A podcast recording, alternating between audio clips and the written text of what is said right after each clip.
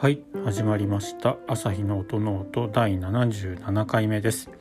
この番組は弦楽器の調整や修理に携わっている私朝日が音楽、特に楽器についてあれこれ話すポッドキャストです。楽器本体のいろいろから弦などのアクセサリー、そして音、ノートに関して思うがままに語っていきます。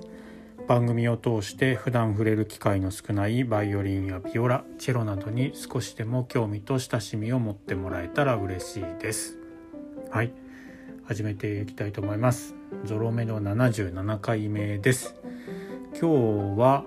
えー、昨日の前回の続きで型当てのことについてもう少し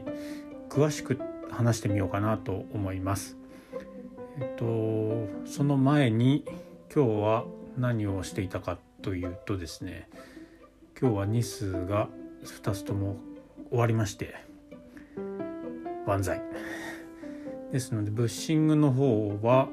えー、ニスきれいになったので、えー、穴を開け直したという感じですね。もともともうすでに穴は埋めてあって、でそこに小さな穴、えー、とよんミリぐらいの径、直径よんミリぐらいの穴はもうすでに開いてたんですけども、まあ、直径よんミリなのでペグは入りませんので、ペグが入る大きさまで、えー、リーマーというですね専用の、あの刃物で穴を開けてペグを入れてという感じでございました。で、もともともうあの昆虫とかですね、あとはコマか、この辺はもう出来上がっているので、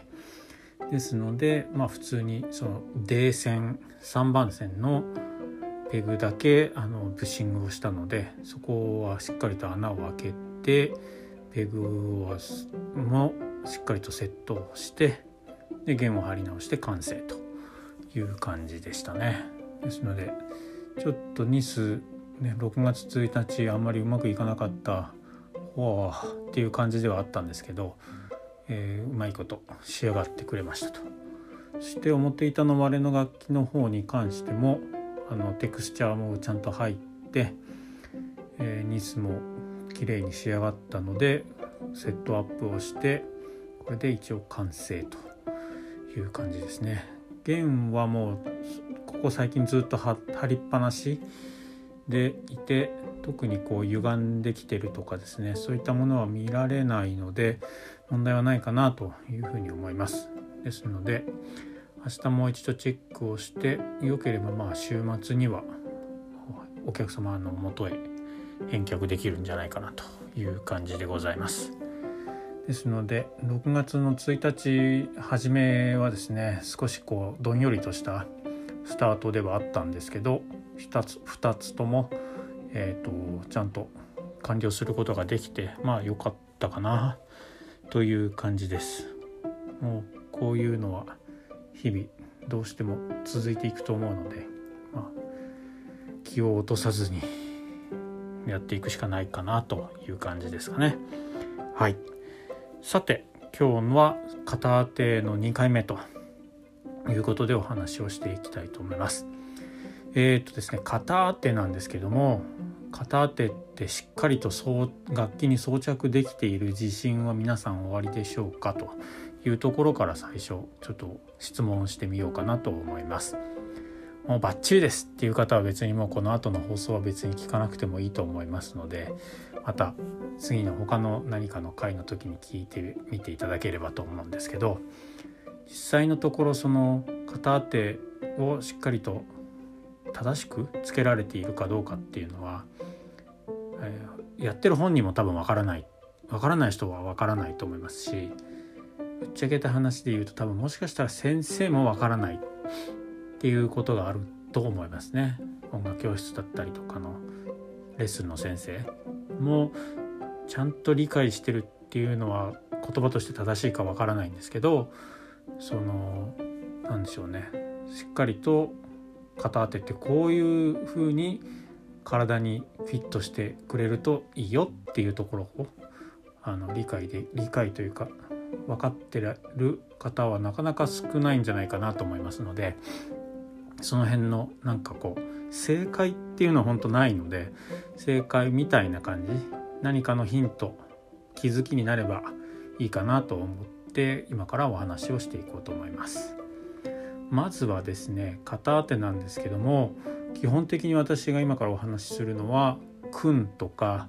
まあ、ハワンとか、あとビバラムジカ、えー、とピラストロとか、ああいった形の、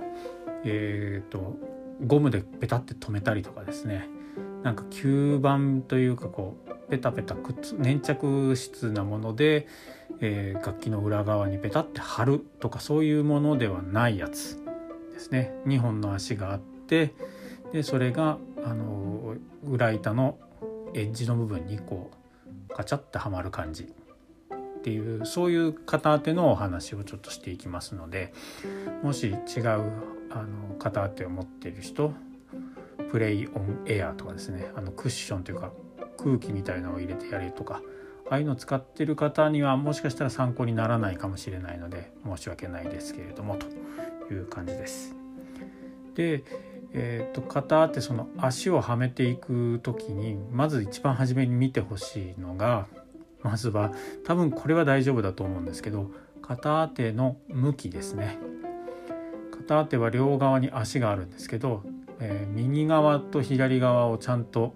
なんだしっかりと入れられているかどうかっていうのは、結構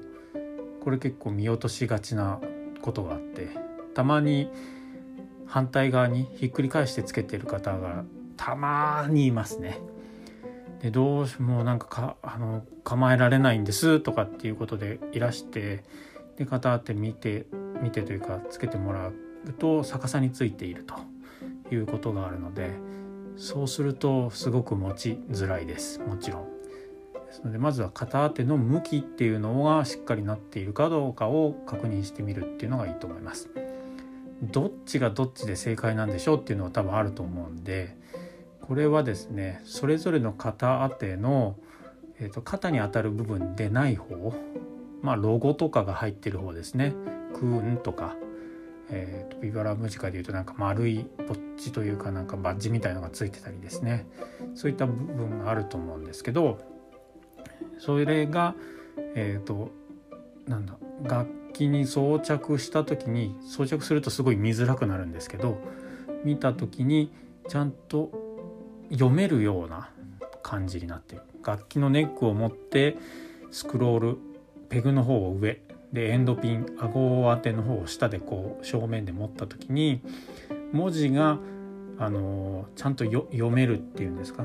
クーンって書いてあれば、クー ケーユーエヌ っていう風な形に、要は字がちゃんとなってる。 N、U の反対 K みたいな、 K も反対みたいな、ひっくり返ってる、上下が逆さまってなっていると、これは片当て逆につけてるっていうことになるので、まずすごく基本的なところではあるんですけど、そこをしっかりと確認していただきたいなというふうに思います。ビバラムジカのバッジはすごく見づらいんですけど、あれもちゃんとよく見るとですね、あの上下みたいな感じで区別がつくと思いますので、ですので見ていただければいいと思います。あとはまあハワンもそうですね。まあハワンとか、なんかあの焼き印みたいのがちゃんと読めるようになってればいいと思いますし、ピラストロはなったかな。ピラストロでも使われる方は結構ちゃんと弾けるっていうか、ずっとやってきてる方なので大丈夫なのかなっていうことでちょっと端折ります。私もどうなってたかどうかちょっと思い出せないので、こんな感じですかね。はい。そしてまず上下というか向きがしっかり分かったら、あとは足の幅っていうのもしっかりとかチェックをしていただきたいなと思います。えー、基本的に片当てはあのローアーバウツといってですね、下のあの膨らんでいるところっていうんですかね。あのひょうたんの形をバイオリン、まあ大まかに言うとしてると思うんですけど、下の膨らんでるところにあの滑らせてカチャッとはめる、カチャッっていう音はしないですけど、カチャッてはめると思うんですけれども、その時に、えーと、一番いいのはやっぱり一番膨らんでいるところ両側の、要は一番幅があるところっていうんですかね、あそこに足が行くのが一番いいとは思います。そうですよね、狭いところというか、こうだんだんせ狭まってくるというか、すぼんでくるところに両足をつけても外れやすいので、ですのでできれば、まあ、一番幅があるところあたりまで、えー、足の幅を調節して、でそこまで押し込んであげるっていうのが一番いいと思います。ただ一番その幅があるところまで入れてしまうと、片手が肩から落ちてしまうとかですね、場所が合わないっていうことはあると思うので、まあ、若干ですかね、少しぐらいであれば狭まってきてるすぼまってきているところにこう足をセット両足をセットしても落ちはしないとは思うんですけど、できればやっぱり一番安定してしっかりと楽器を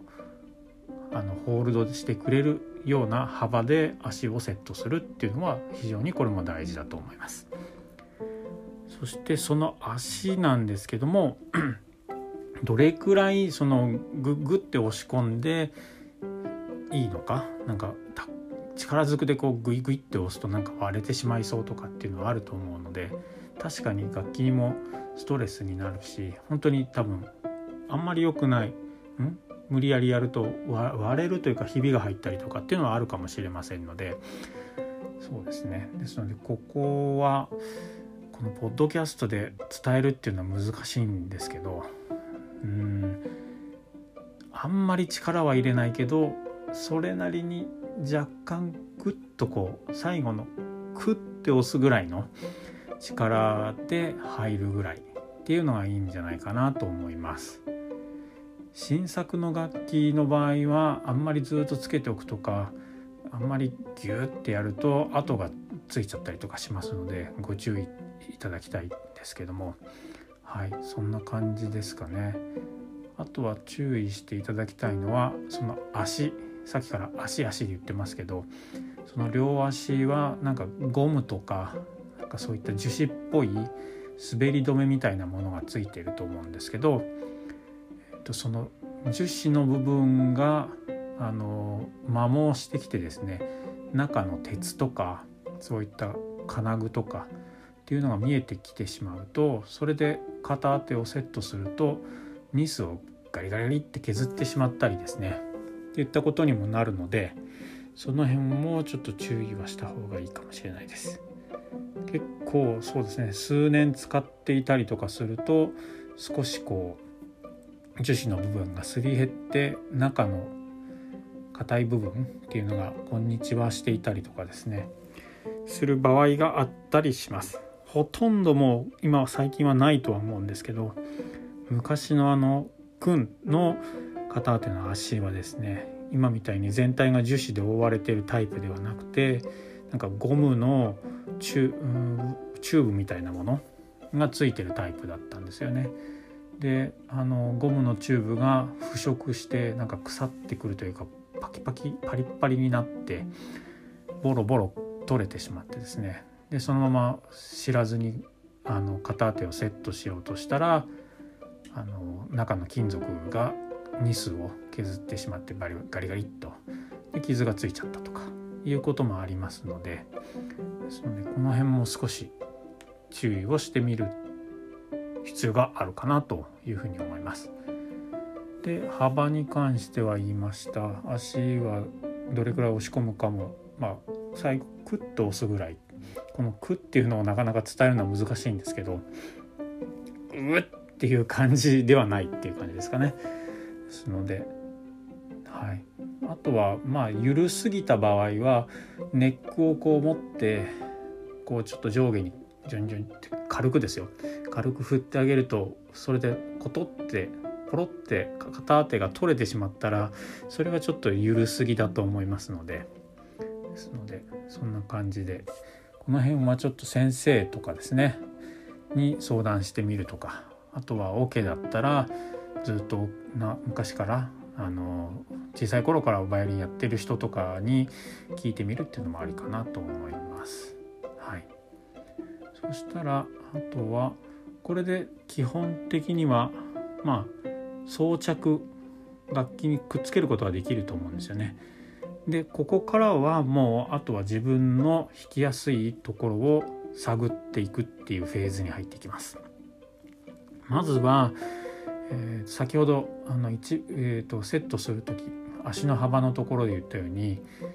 あのひょうたんでいうとこの一番幅があるところでセットしてみましょうっていうふうな話をしたんですけど、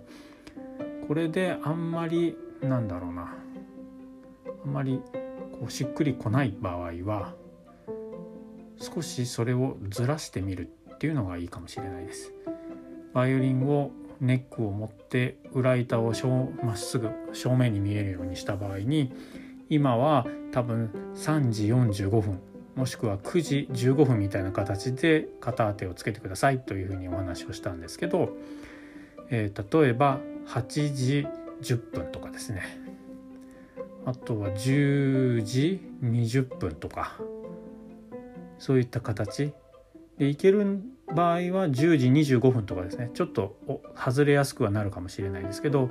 じゅうじにじゅうごふんとかはちじじゅうごふんとか